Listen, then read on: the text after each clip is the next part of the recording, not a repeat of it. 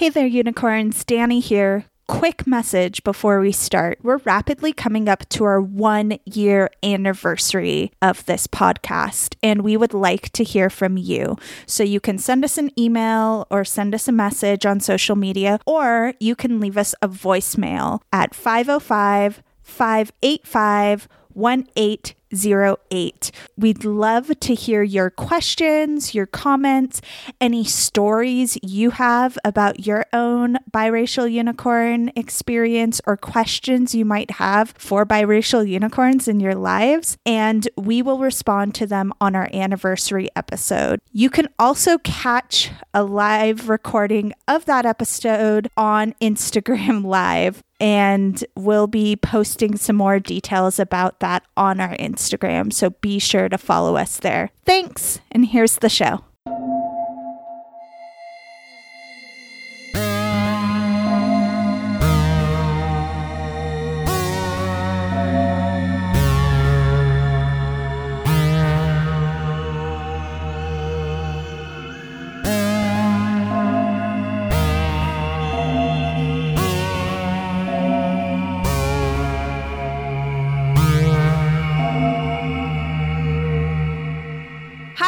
I'm Danny. And I'm Danica. And we are biracial unicorns. The mini special sode. Yeah, it's not quite a mini-sode, right? We're anticipating being longer than a mini-sode. Watch, this is the one we struggle being like, oh, I don't know where to go with this. It's like a five-minute episode. Yeah. longer than a mini-sode. You're welcome, world. yes. Well, we're both super into Halloween, as you may have gathered at some Mhm. point. Yeah, I mean, Yeah. So we decided in lieu of a a mini-sode, we're gonna do kind of a, a bonus, a bonus sode, bonus episode. I like the bonus sode. Can we trademark that? Yeah, definitely. I bet I bet other people have used bonus sode before. I don't know. It actually kind of sounds like a drug that you take to help Yeah. with your. You go to an EDM show, take your bonus sode. Honey, have you taken your bonus sode? There's no shame. but very mature. But we are so excited. I think it's something that's probably very near and dear to our hearts, inspired by our last mini-sode. So if you haven't listened to that one, you should go do that. Mm, Then you can be in the mood for this one. right. Just make a playlist of all of our October minisodes because it's all spooky themed.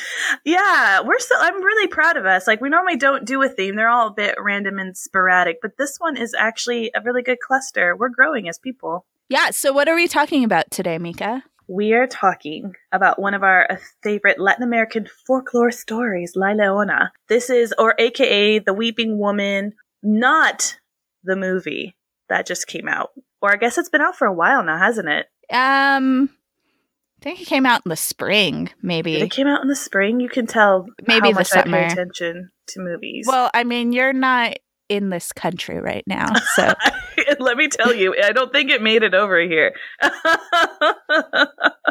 yes. So we're talking about La Llorona. it's um when did you first hear this story? Well, because I'm Chicana, I emerged from the womb knowing this story. I feel No, like they I- probably told you at your baptism. Don't get too comfortable in this water, kid. right? The ditch witch. It is a story that that I've just feel like I've always known. My mom definitely told me when I was very young. So it's just always been like like there.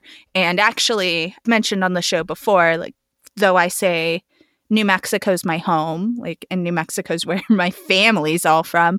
I Mhm. wasn't born in New Mexico. So I moved to New Mexico when I was 10, but before well, 9, almost 10. But before before then, I lived in a place where like no one else had heard this story that I knew Mhm. In Las Vegas, Nevada. So I thought it was like a like a family like well one I thought it was real, but I thought it was something that only my family knew and it wasn't until I moved to Albuquerque that I realized there's like a huge, huge sharing of this story all throughout mm-hmm. the Southwest and in Mexico. How about you? When did you first hear it? Do you remember? Um, yeah, kind of the same thing. I'm not born in New Mexico, but very much been there a good chunk of my life and feel really at, really at home. That's where I call home. I actually remember being in elementary school and we actually had a storyteller named Joe Hayes come. He's a very pretty famous storyteller. He is. Nationally or just around these parts? I feel nationally because I believe he did quite a lot of traveling. He's done a lot of work for with, within the community as well. And it's so funny growing up, I thought he was like a mixed guy, but no, he, he's a white guy with an mm. amazing like but he has such a passion i guess i think he grew up in arizona i mm. believe but i remember distinctively realizing that this guy had an amazing talent and he told us the story of the of the weeping woman of course like I, i'm looking back at it now i'm like we were definitely eight and i even remember like begging my mom because he had illustrated storybooks of it as well and it just being so beautiful and like i can still remember the cover of this beautiful dark haired woman like weeping onto it and um yeah, that was the first time I heard it. And I thought, oh, just everybody knows it. And then as I've gone and traveled in my life, and of course, I'm like during this time, you know, I'll sit down and like tell the story, or I'm like, oh, be careful, you know, La Llorona, she might come get you. And it's not really, it's kind of like that whole feeling we have when we leave our home and we think, oh, this is a normal thing. And then you realize maybe not everybody knows about that. You, you didn't, you know what I mean? It, it's like that, that mm-hmm. kind of weird complexity of like, oh, wow, that does kind of it bind me to home. It was so much, very much a part of just like just growing up and something that really kind of unified us. Oddly, something as dark as this story. Yeah. so I feel like we should tell the story then for mm-hmm. listeners who might not know it. Mm-hmm. It's it is definitely one of my favorite stories. But as we were talking about before off air, there are actually many different versions of it. But the basis, I believe, of all of them is that it normally will take place, I believe, someplace in the Southwest. And I always say someplace in Mexico, where it's a beautiful woman who is supposed to be the most beautiful woman for like miles and miles around. And she was very aware of her beauty, just absolutely stunning. And the thing is, she also demanded to have the best in life you know, they never say exactly the time, but you also know it's a very olden time. You know what I mean? A very throwback, deep westerny kind of feel to it when everyone ever talks about it. And she's supposed to have this gorgeous dark hair and this, you know, deep brown eyes. Like you already just kind of get this vibe of this woman that has like a presence and knows it. Very kind of you know, demanding and determined kind of woman the thing is, I guess she, in the version I heard, there is a very popular and well renowned, like, he's kind of in the military, kind of a fighter kind of guy. And he comes and he's just the most handsome man that she has ever seen. Absolutely stunning. And he's fairly wealthy, has an amazing reputation. And it's one of those moments where it's like she is the most beautiful. He is the most handsome. And well, obviously they must be together they get married and you know for a little while it's this beautiful romance and it it's quite amazing and he lavishes gifts upon her and is very doting on her and then kind of after a while he realizes that her beauty is actually indeed just uh just outer. She is kind of kind of a demanding woman. He starts spending less and less time at home. He has to go further and further away for business. And then after more time, they have children. I'm a boy and a girl, and he loves his children. He, the, the sun and the moon rises upon his children and he starts giving them gifts. He starts giving them all the attention and just starts really, um, uh, really shifting his focus towards the kids whenever he's back, even though he's gone quite a bit. It goes on for years, and the woman starts feeling her beauty to fade as she starts to get more mature and ages and becomes a bit bitter towards the children. And uh, finally gets to the point where her husband had been gone for the longest he's ever been and comes home and doesn't really acknowledge her. That evening, when they're all gone, she or they're have gone to bed, she takes the children and takes them down down to this to the river to the water that runs right in through her town. And she's so angry and she takes him down to like a little cliff area and so incredibly jealous that she takes her children, throws them into this, this ravine kind of thing and drowns her children in her absolute jealous rage of them. It's not really until the morning where she realized what she had done and told the husband what she had done. And he is so angry with her and frustrated. He kind of casts her off to the side, and the whole town turns against her. And they try to find the children, and they never do. And she gets so upset and so distraught of what she done that she also takes herself to the same place and kills herself. And then, so it says that afterward that she's always seen in this like long flowing white gown, always looking for her children al- along the same kind of riverbank area, weeping and crying and searching for her children. Now they are saying that telling telling this story that they have used not only just you know during the the holiday Halloween season as something kind of ghostly, but also kind of like uh, you need to stay away and be cautious of like water areas or the witch will come get you. That's what they would always kind of say, or children who would misbehave, that La Llorona would, you know, mistake you for her child and come snatch you and bring you back down to her, you know, to kind of have repentance to try to make up for what she has done. And so it was a two for one, both a, like a ghost story and also um, something to try to keep your kids in line. Mm. Cautionary tale. Mm, yes, there we go. Yeah, my version's a little different and I'll try I'll try to be be brief if I can. So the version I always heard was that there was a young woman, Maria, who was very beautiful and she fell in love with this this man, this wealthy man, and so the implication also has been that she was probably mixed, like Chicana, indigenous, and Spanish, and the man was Spanish, so a white guy. So they they fell in love and they had two beautiful children and things seemed great until the husband started stepping out on her. So mm. he he met some other women and was kind of a playboy, which was also kind of expected because he was very handsome and like whatever. But Maria, who was not used to that and did not accept that, grew more and more angry and jealous. And so as a way to lash out against her husband, she one night took her children, knowing how much he loved their children. She took their children to the river and drowned them one by one one at a time. Then, after she drowned them, she realized she didn't know why she did that. She was like so taken over by this jealousy and acted completely like out of her mind. So she killed herself at the river. And so when she went to go to heaven, she was not allowed into heaven because she had committed this infanticide and suicide, like the two two most terrible things you could do. and so she was like sentenced to just wander the earth for the rest of the days. And so she can be found anywhere with water and she cries because she's so upset about what she did to her children and her cries of I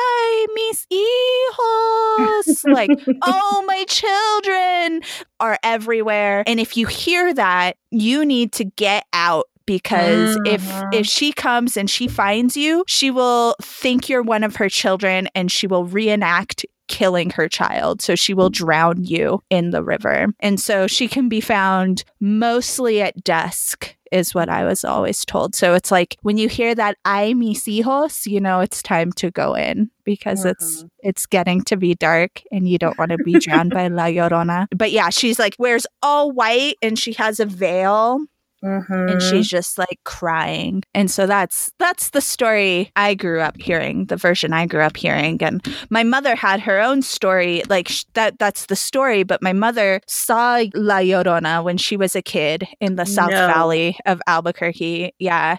Her Which and her totally brother. where i would hang out. Like honestly. well, well, that's where they lived. It wasn't like she was hanging out in the South Valley. No, no, no, no, no. Like if I was a ghost, that's where I would oh. be. yeah.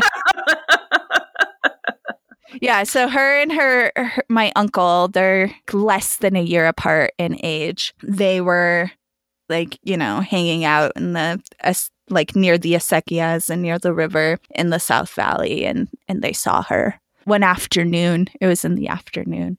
And oh, they dang. saw her and they heard her and they like ran home. and it, it's like it's like a thing. Like i haven't heard the detailed story because my mom is like it is too scary.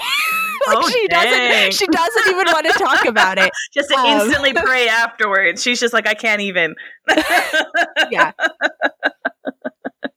well, you know, it's just one of those things of just, I think storytelling in the Southwest is something that is incredibly powerful and important and something that I think probably really even got me into theater and plays to even begin with before even mm. doing any of my own because it is so not just engaging, but also educational, even though it sounds very like whimsical. That's just a beautiful and heartbreaking ghost story. Um, it's something I really cherish and it is indeed an art, isn't it? It is. Yeah. Storytelling is is like you said a huge part of of the Southwest and draws lineage to different cultures and just throughout the world the importance of storytelling is what has led to film and book and and television and plays and all these things or just because of this human desire to tell stories and I think like this folklore and cautionary tales are so important to cultures. I love the stories of La Llorona and I love all the different versions. And I've also heard a version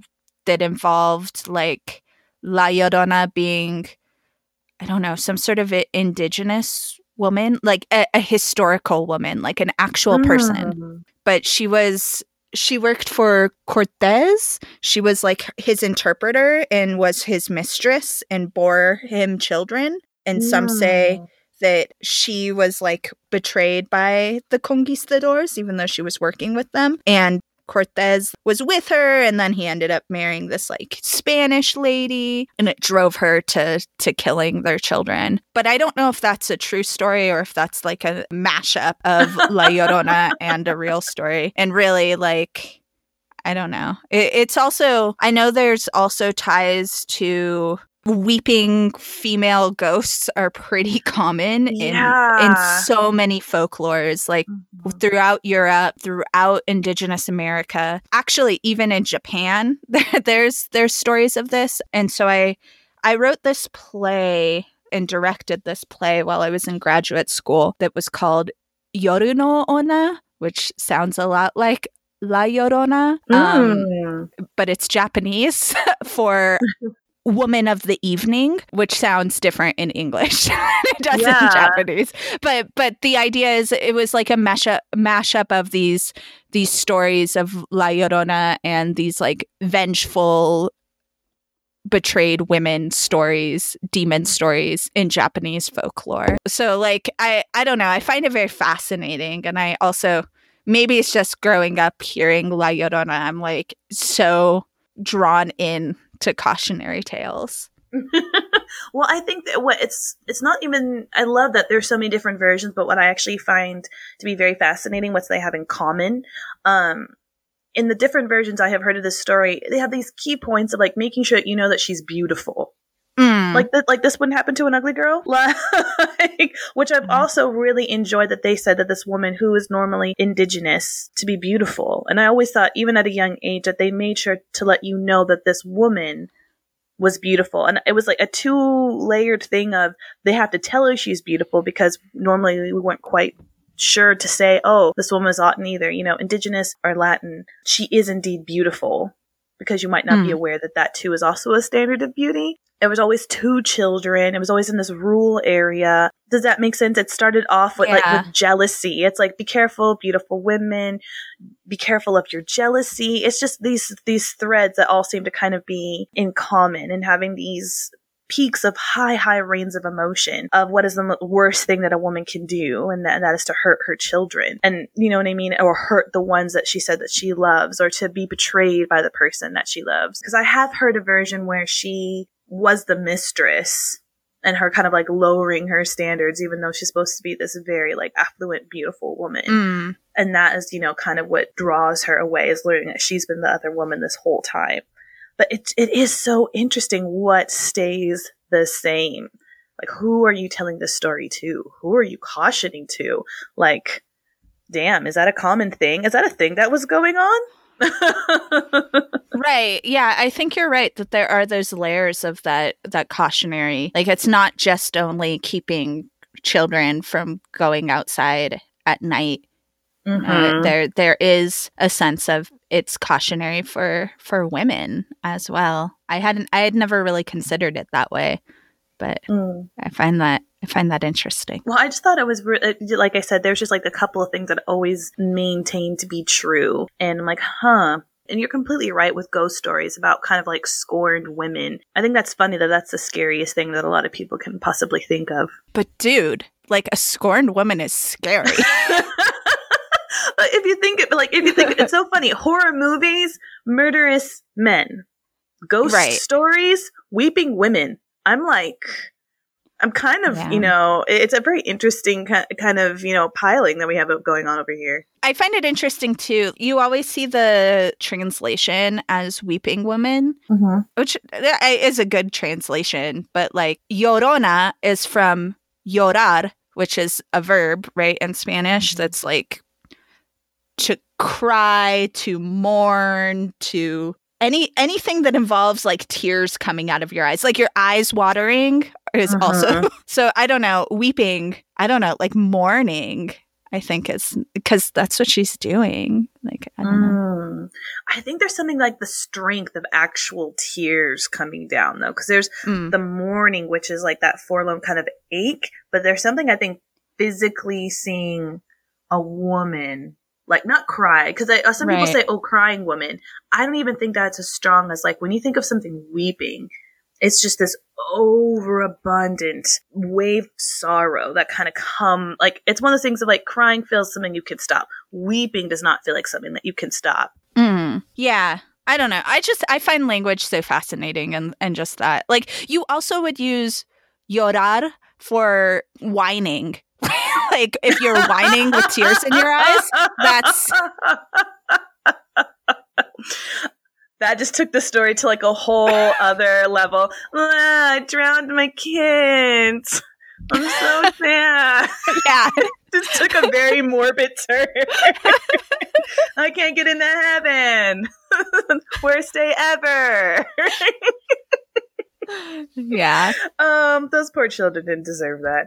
No. Um, I don't know. I, I guess in my mind, it never kept me from being in the water.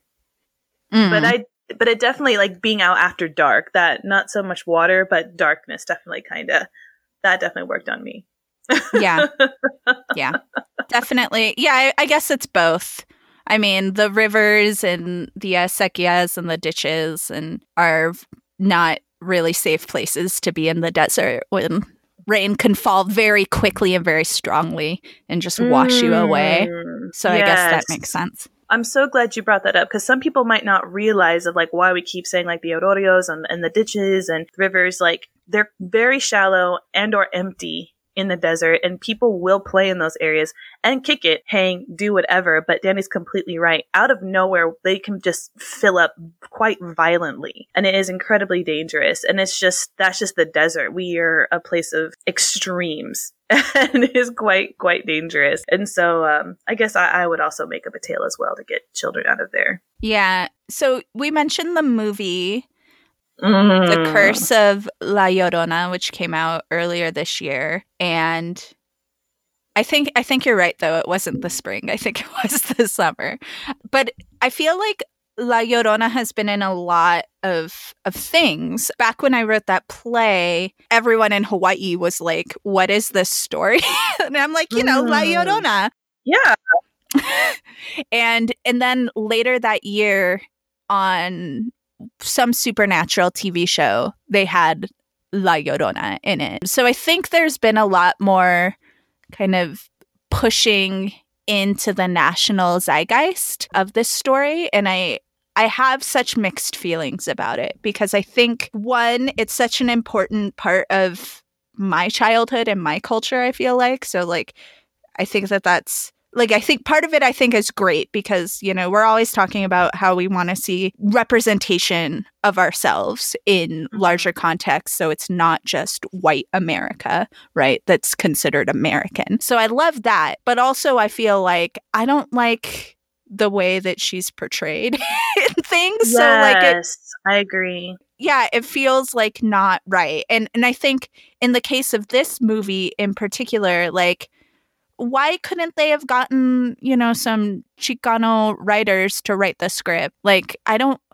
i'm not interested in white people telling my stories for me Yeah, and, and and I think that a, a lot of people kind of had that same feeling. I have not seen it, but I think that's also been kind of the review and feeling of it as well. Because I would have loved to see it be one of those movies that are in English and Spanish, having like it ebbed and flow in and out of it.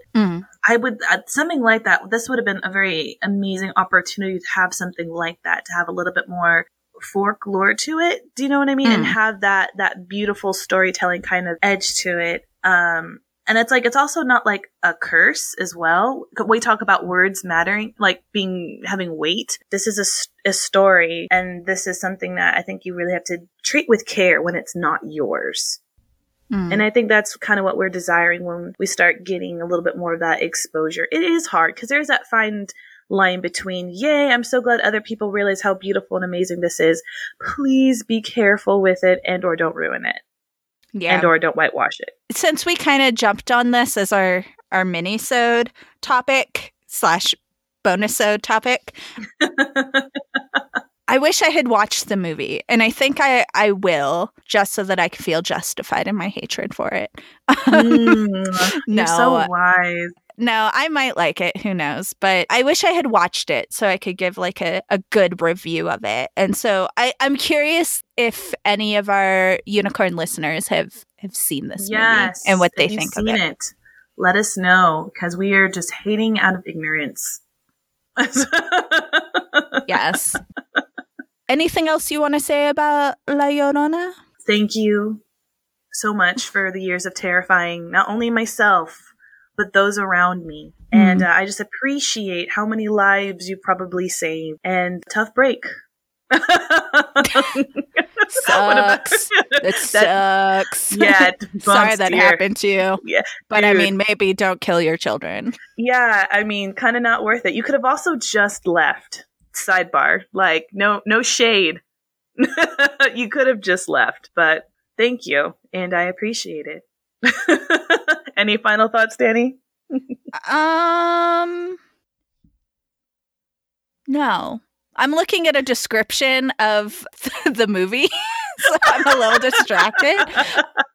But it freaked me out a little bit because there's like a character who's named Patricia and her two children have gone missing. And I'm like, that's my mom's name. She had two Oh, no. children. Oh, shit. oh no, am I communicating with the dead, Danny? Are you? Are you Oh not my a God. real person? Oh, my God. I, I may have been taken by La Llorona. Sorry. Am I talking to the dead? that is brand new podcast. Damika and Ghost Danny. Yes. Can't get rid of me that easy. oh, then this would have higher ratings, I believe, if you were a ghost. Man, that would be a great podcast. I I love it. I think I think we might have to write it. Let's not make it so. Like, please don't be a real ghost. But uh, All next right. week we'll have a more serious, less ghosty episode, and you should probably subscribe to that and listen to that as well. Probably. Hmm. Um and actually next week is our 1 year anniversary episode. da, da, da, da, da, da, we made it. Yes. I can't. That's crazy. I know, it's so crazy and we have something a little special planned and we hope you Hmm. like it. I think they will, Danny. I think they will. In the meantime, follow us on all the things. You know the drill. Check our show notes if you don't. We're on social media. Shoot us an email. We love to hear from all the unicorns. Hmm So we'll be back next week with our full length anniversary episode, and in two weeks with an actual mini-sode. we just can't help ourselves. We just can't help ourselves. All right. Peace. Out. Ooh.